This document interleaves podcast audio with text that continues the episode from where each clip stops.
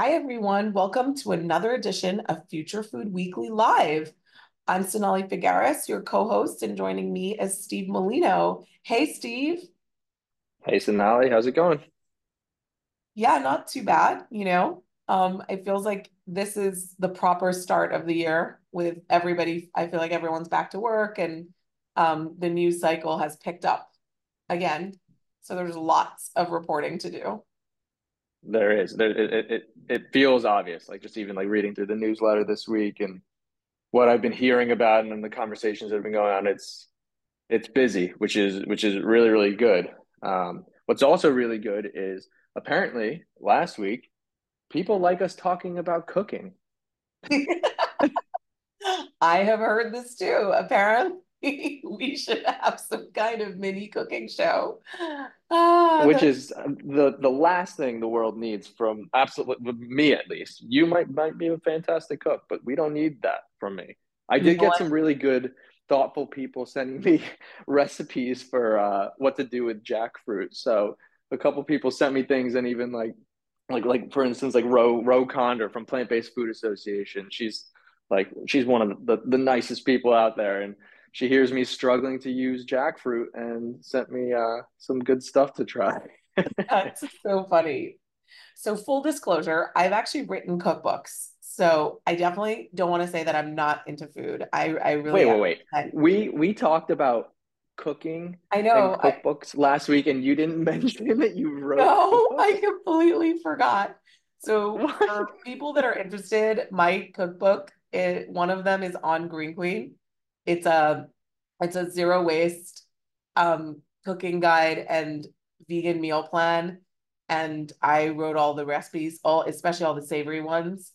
Um, a really lovely lady co-wrote the desserts and the breakfast, but I'm more of a savory recipe person.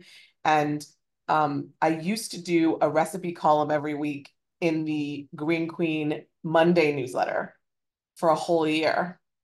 I did all the recipes. And then I I co I ghost wrote my mom's cookbook when I was 18. So my mom is, is an amazing cook and she wanted to write a cookbook, but she and she would say this herself is not the world's best writer. So she asked me to write the cookbook for her. And yeah, so I've written a few cookbooks actually, and lots of. Of course you have. Of course you have. I it's... completely forgot to mention it. I never, you never cease to amaze me. It's just like, yeah, oh, on top of all these other things, I've, yeah, I've written a couple cookbooks, which is like a major accomplishment for, for no, but a, a normal person. No, I just, I'll tell you what, I'm the worst person at sharing stuff, but I, I think I'm a, I'm a cook that I cook more instinctively. So a lot of times I find recipe writing kind of challenging because um, you really have to be precise in recipe writing, right? And like one of the yeah. secrets that people don't realize is that there's so many cookbooks out there and there's so much like great photography and great ideas, but it's actually really hard to write recipes that are very usable and that are very, very tested. And that was one of the the real kind of uh, challenges when we wrote the cookbook for Green Queen is that we really had to test the recipes over and over and make sure that they work. And it's not easy, you know, especially if you're like me and you're someone who like improvises and like adds a pinch of this and a pinch of that. So recipe writing is a real skill. And yeah. a lot of times you can be a really good cook and maybe not as great of a recipe writer. Um, but... no, a hundred percent. And that's, that's one of the things that always like stressed me out with, with cooking is I get it from people that I know. They say, here's the recipe. And, and it would just say, add an ingredient. I'd be like, how much? And they just know off the top of their head, oh, it's a tablespoon or a teaspoon of this. And so for people like me, I need it spelled out very, very clearly. So I can't imagine writing a cookbook and needing it to be like perfectly, perfectly outlined. Because uh, you need to write it for people like me, where most of my recipes are like microwave between three to five minutes, and I'm like, ooh, okay. So do I do three? Or do I, think, I do, do do I do five? I think we need the Molino microwave manual. I'll work on that. I I think it could be revolutionary. I mean, microwave. so it I don't know if you you read the spoon, but I love um I love what they do over there. And so it's CES this week. And so Michael from the spoon is sharing a lot about the new appliances that are out at CES, the big tech show. And there's some really interesting uh, countertop appliances for kitchens that are coming out that are kind of mixing microwave technology with infrared technology with air fryer technology, which is oh, so oh interesting as we get away from ovens, which I don't know if most people know this, but your oven is one of the like least carbon uh, or emission friendly appliances in your house. So, well, please tell me that an air fryer is is or a microwave no, is good. Much better much better. Okay. From efficiency point of view. That's what I'm saying. An oven is the absolute worst. It's the least efficient. And actually, if you use your oven, just turning it on and turning it off is is where a lot of the the power it, the power issue comes comes from. The emissions issues come from. So if you are going to use your oven, you should you should maximize the usage, which means you should do mm. multiple things. Using your oven for just one recipe is extremely like low is extremely not planet friendly. Interesting. It so, makes sense. It makes sense. So the air fryer came along and kind of just like really upended, you know, kitchen appliances. And like, I don't know if you have an air fryer, but I have one very small Asian size one. And I mean, we just barely ever use our oven anymore. Everything goes in the air fryer. And it's so Yeah, easy. I mean, I'm obsessed so with fast. the air fryer. I've yeah. had it for about a year and I would say it's almost an everyday use. Agree. Like it's amazing. Like, vegetables in the air fryer, like there's nothing like my broccoli recipe from the air fryer is just I eat it three times a week. It's so good. So and, and quickly before we we go into the big story, what does it mean to have an Asian sized air fryer? I bet you it's a third of the size of your air fryer. If I showed That's you very the funny. The little container that we cook our food in, you would you would just die. I think. I think you'd be like, this is so small. Everything's just too big in the US. And I got my air fryer secondhand for 200 Hong Kong dollars, which is basically about 16 or 17 US. Oh my God, it's amazing. Yeah, and it still works. Two years later, we use it every day. Um, oh my God. So we've, we've transitioned are... from a cooking show to a, a a kitchen appliance show. Well, no, but now I'm really fascinated by what, you know, the spoon was sharing and these kind of appliances that are mixing microwave technology with air fryer technology. And I'm actually quite fascinated by the kitchen of the future. Smart fridges and and like, you know, waste, food waste, help um help uh, like appliances that help you cut food waste, you know, like mill and and what's the other one? The the one and there's another one. So I, I, I know I know Mill, and I've heard really really good things about that actually. Yeah. Which is for people that don't know, it's a it's an at home composting right. uh, appliance that basically speeds up the whole process. So you don't have to put it in your backyard and all that. But um, it's it's expensive though. It's it's definitely it's expensive. expensive. Yeah. Um, and we have to avoid the uh, the juicero situations with appliances, right? Oh my Where god, seven hundred dollars. Basically, anyone who doesn't know Juicero's story, the high level is raised a company that raised tons and tons and tons of money for an on on counter smoothie like appliance, and then one Bloomberg like story where they show that oh if you just squeeze the pouches yourself you get the exact same smoothie you don't need a big machine it like ruined the whole company yeah no that was yeah the juicero tales um, yeah, there's we did a piece where we a few weeks ago, end of November, where we talked about all the home composters, and there's like the Lomi, there's Mail, there's the Food Cycle from Vitamix.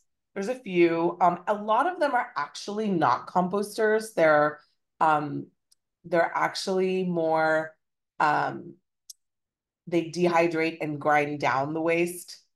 It's not an, a necessarily always a live compost which which Interesting. a live compost is when microbes are decomposing your organic matter. So it's interesting, but we all call it so some sometimes they're known as digesters, mm. but composter is now used just anyway. There's a lot of activity in this space because food waste is obviously such a huge problem and there's still just such a lack of composting infrastructure in in most cities and and and other areas across the world. So it's super interesting. Um, and definitely, we're we're looking at an investment right now that's trying to tackle that a little bit, but I can't really share that. well, maybe one day you'll share it. Um, so anyway, that concludes I the the fun uh, kitchen appliance. this is the the, the future of the kitchen show weekly. Yes. Yes. we'll have to get Michael from the spoon to come on and tell us like what he thought was super exciting at CES. He always has really good takeaways. Um, no, that would be awesome. But I think there is a lot you can do. And actually, um, he inspired me to work on an article that we're going to come out with, which is like how to, what are the, what are the worst appliances in your kitchen? So for example, your oven and how, you know, what are the best ones from an emissions point of view? So stay tuned for that. All right. I'm, I'm waiting to hear that the microwave is the top choice and then I'll just be happy. I told you the oven is the worst already. So, oh, you mean the best choice? The microwave. The best. Ah. This is this is going to be the the next the microwave 2.0 revolution. I'm telling you. Only an American could say it. No, just kidding. okay, so big story this week. Um, we decided to write a little bit about the leadership changes at some of um, the bigger uh, at some of the big all protein companies. There's been a bunch of movement the industry is maturing, CEOs are stepping down, making way for, and founders are stepping down, making way for new leadership and new CEOs. And this is a topic that's really interesting because the industry now is really kind of growing up and maturing. And I think um, there's a lot to be said about, you know, what's the difference between a founder and a CEO and are they the same person and should they be the same person and when is the right time to change? And so there's been so andre menezes uh, the former ceo and, and co-founder of Tindle foods the plant-based chicken company that has now has a global footprint and that has raised um, you know some of the biggest rounds in plant-based um, there uh, he stepped down and co-founder timo Recker, who was the executive chairman and who had previously been CEO a few years ago has now come come back in as CEO. And then the big story of the week was really Perfect Day, the precision fermentation uh, whey protein pioneer. Uh, they've announced that they're they've secured well a pre-series E round of up to 90 million. This is really important to clarify. They have not fully raised the 90 million. They are raising 90 million, a portion of which came from their existing investors. And they've announced that the co-founders, Ryan Pandya and per- Gandhi, um, are stepping down from the board and from day-to-day operations. And Ryan was previously the CEO. And now they have an interim CEO as they look for a new permanent CEO. And we've been seeing this across other companies like V2 Foods in Australia, where CEO Nick Hazell stepped down last year, and um, just a few other companies where there's just been leadership changes. Obviously, Miyoko's comes to mind. So how how are you looking at this? Yeah, I mean, I think I think each company is going to have their their own situation. Um, so it's not going to just be like every transition of a CEO uh, is going to be the same, or even some companies they don't even feel the need to transition the founder to a non CEO role. But like for for this week, like when I look at this one, like I, I actually don't know the the Tindle team myself, but looking at that story, it seems pretty amicable and makes sense for the business and the old CEO and co-founders just taking it back for reasons that make sense from like a geographic standpoint and where their business is, but it seems pretty pretty fine. But when I look at a perfect day, like in the in the news, it seems amicable, right? It sounds like oh they're stepping down, they bring someone else in while they're also raising money and nice quotes from the co-founders. But I I, I feel like both co-founders are abruptly leaving so so abruptly that you actually need an interim CEO. You haven't found the the definite full time person yet. Um, like that just means to me like you're there's other things going on, and with with Perfect Day they've raised 750 million dollars. So, I mean, the reality that I think is happening is Temasek, Horizon, the big investors, they're saying, you guys, thank you for everything you've done. It is not, you're not the right ones to run the business anymore, though. And you raised three quarters of a billion dollars. We need a three quarters of a billion dollars or more type CEO. And that's that's what I think is happening. And that's I think that's appropriate sometimes, right? Like it's a weird thing to say because I invest in early stage companies where like we believe in the team first. It's all about the team. Who are they? Why are they doing this? Are they the right people? But are they the right people is for for going from nothing to something. But at some point, hopefully, that something becomes a massive corporation, and that's a very different business. So, um, but one thing I think we, you and I do want to hit on though is like what's the right way to transition a CEO, right? Like that's something that that you you definitely have a lot of thoughts on, and I, we talked about a little bit. Yeah, I mean, I think I think that as you said, in very very early stage companies, there's a case to be made for the founder and the CEO being the same person.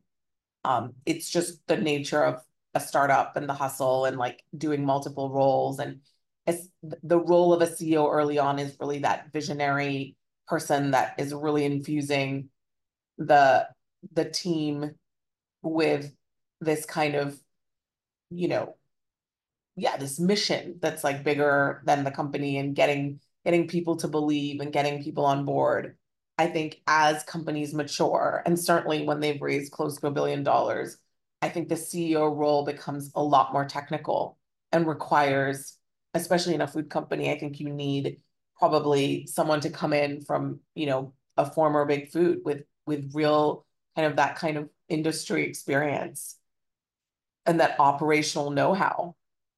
And yeah.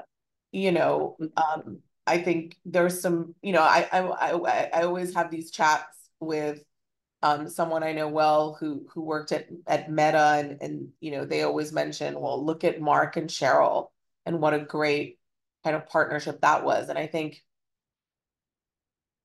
as the founder who then transitions, you you really need to know when your role is to empower others who may have that experience that the company needs at that stage in their life cycle. And your role is to provide that overarching vision, you know, the heart of the company, the soul, and and that kind of what helps people believe in the bigger in the bigger picture. And and I also think it is very, very rare for a founder to end up being the same, to have the skill set that takes them from a zero to a billion dollar company. It can happen and it has happened. There are some great examples, but it is unusual.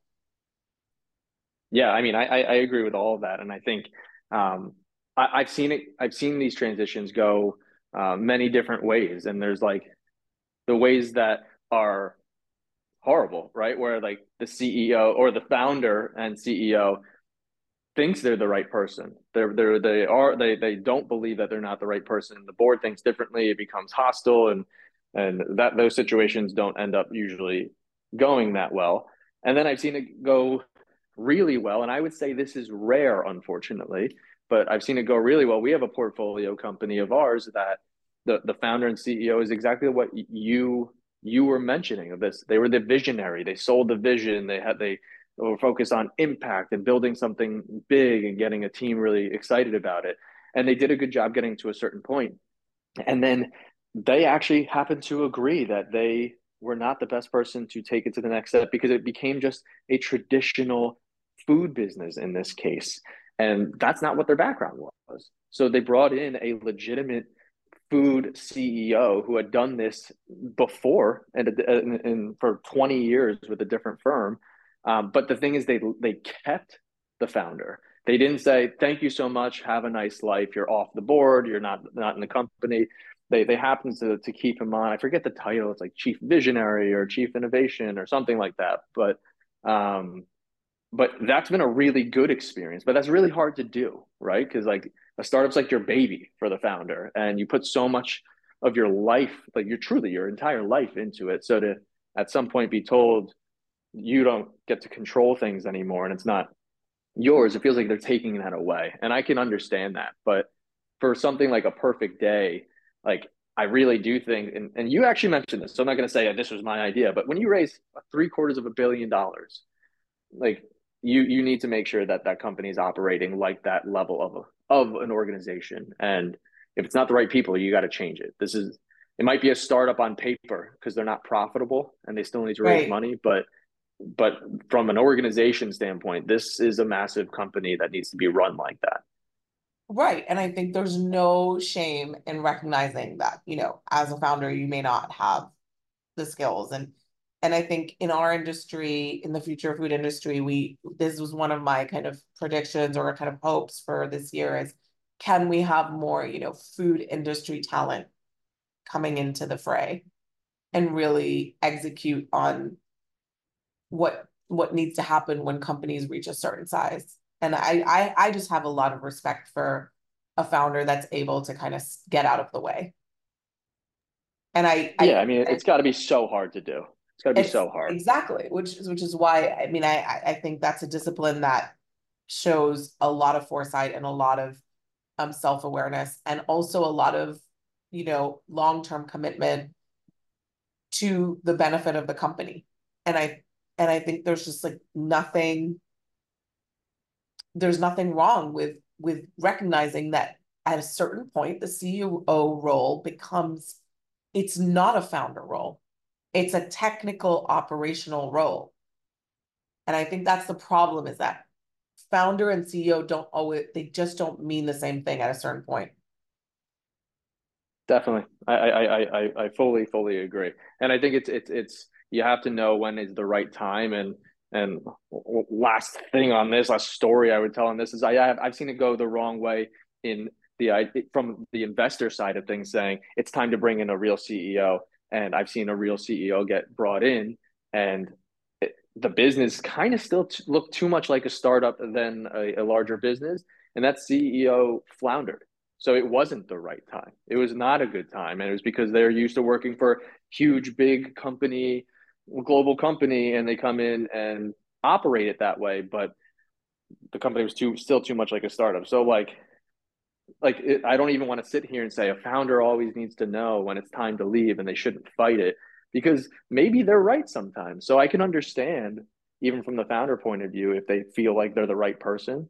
I can understand fighting for that. And it's kind of you can only hindsight is 2020. You can only look back and know who was right at the time, but um, I mean, but sometimes it's a little more obvious. Seven hundred and fifty million dollars raised by Perfect Day. That's not a tiny. It shouldn't be run like a, a, a startup. So that's my personal opinion. Yeah, I agree. What's next on the docket?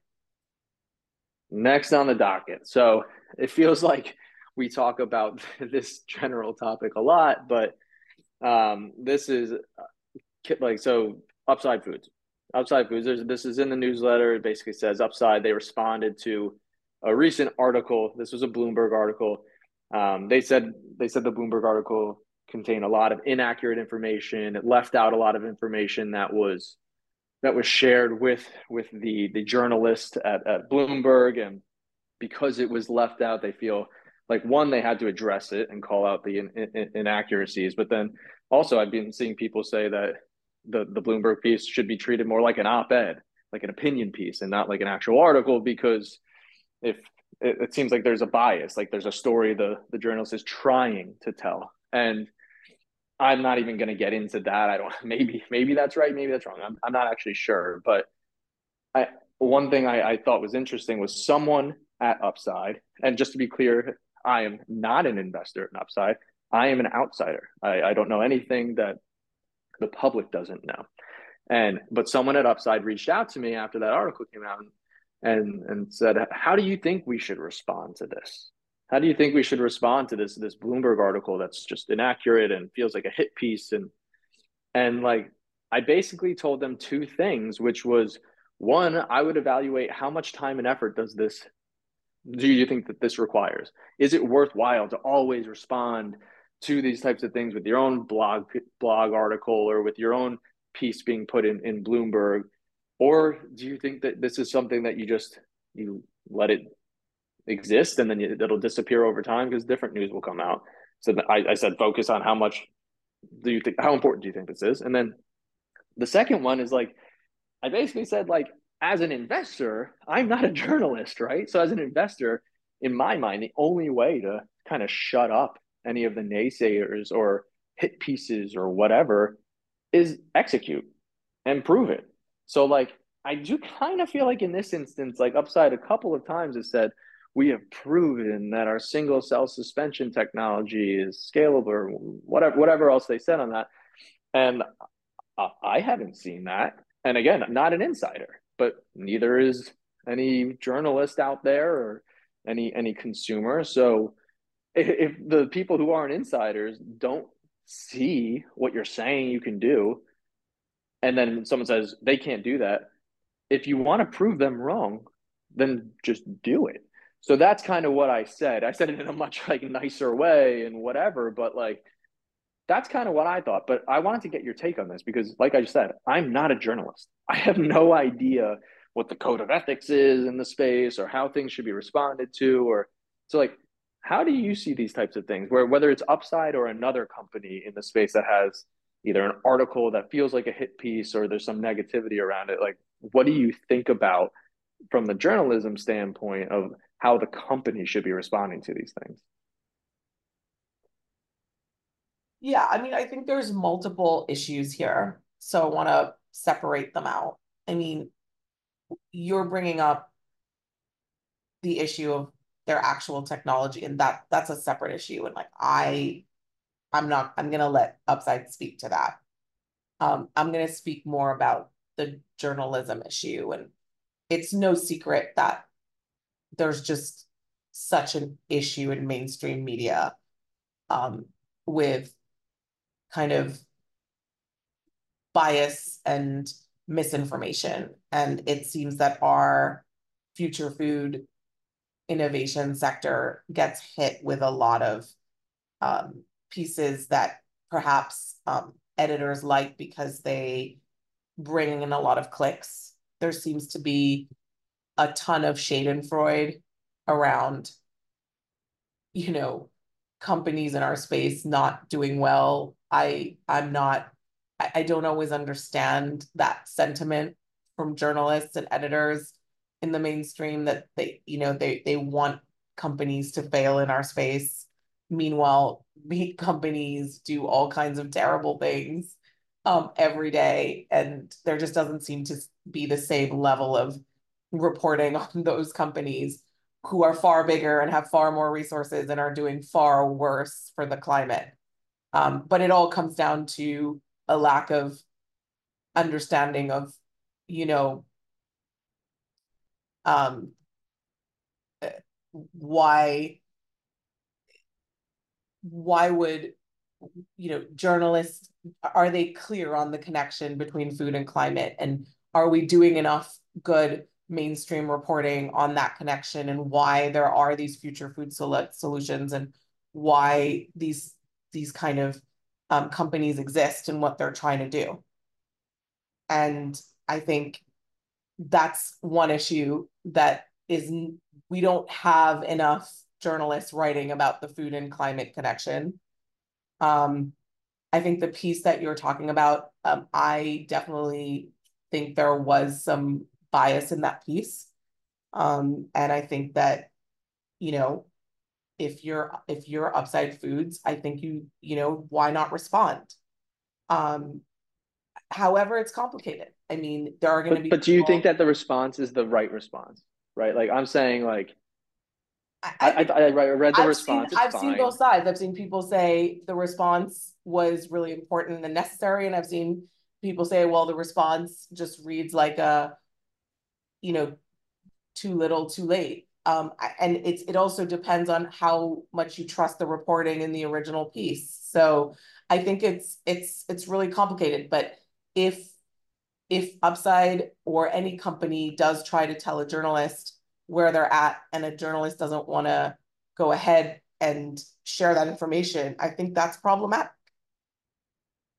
And I think that that is not how it should work you know I think that companies should be able to share their information. I, am not I'm not an insider at Upside Food, so I, I'm not in their factory. I don't I don't know the details, but I know that that that response is what is they what they felt was the true reflection of their situation and what happened with that particular piece. Um, I think it's I think in this case, given um, given that there seemed to be a big gap between what they had shared with the reporter and what was printed, I think it's it's a fair response. And in fact, um, Bloomberg then published that response. Yeah, I, I I agree. I think the response was fine. I think it's good to respond. Do you think that like I'm being a little naive here, right? As not a journalist whatever, where I'm saying like yeah, you could respond all day and say, trust us, we can actually do what they say we couldn't do. And I'm saying, just just just show people, just do it, just like, and then all the the the ideas or the the concerns that it's not possible, everyone's just like, oh, okay, we were wrong, blatantly wrong because you're doing what you're saying that you can do. Like, is that too naive? That. I think it's more complicated than that. I think Upside Foods is one of the bigger players in a very new space that has a lot of scrutiny and they have a lot riding on what they're doing and the greater public maybe doesn't necessarily understand the ins and outs of this very kind of deep tech space. And so i think there's what insiders can understand and what a mainstream reader of a news uh, platform can understand. And i think that you know it's it's just yeah it's it, it's bigger than that. It's bigger than you know oh just do it and then people will figure it out because i think there's a lot of um there's a lot riding on some of the bigger players in this space because this space is under so much scrutiny. So i i don't know that you can just buckle down and and do your work when you're you're being featured across a lot of different media and you almost have you know you you you have like a loudspeaker as as one of the main companies in that space. So i, I oh no I, I i agree with that. I don't think i'm saying like ignore everything don't respond and just focus on working. I'm saying like in their response it said we actually can do the stuff that is being said we can't do. And in my mind at this point now i feel like the only way to get people to truly believe that is to show them that you actually can do those things that you say you can already do. So that's that's kind of how I'm feeling about it. Where like you've raised four hundred plus million dollars, you're saying that you could do a certain thing, other people are saying you can't. Well, like so, just show it. Even at a smaller scale, you don't have to do it at a full two thousand liter scale bioreactor. Do do it at a smaller scale. Just show that you can do it and show the data also. It just feels like that's what it's the only thing that would shut people up and saying you can do it. It's like, well, do people trust that or not? But so I mean, I mean, do people trust even if you do what you say? If if if probably I don't not. know, like like that's a fair point. I, I, don't know. I just I don't I don't think it's that simple. I think like that's the idea of facts have just lost all meaning, and you can people believe what they want to believe.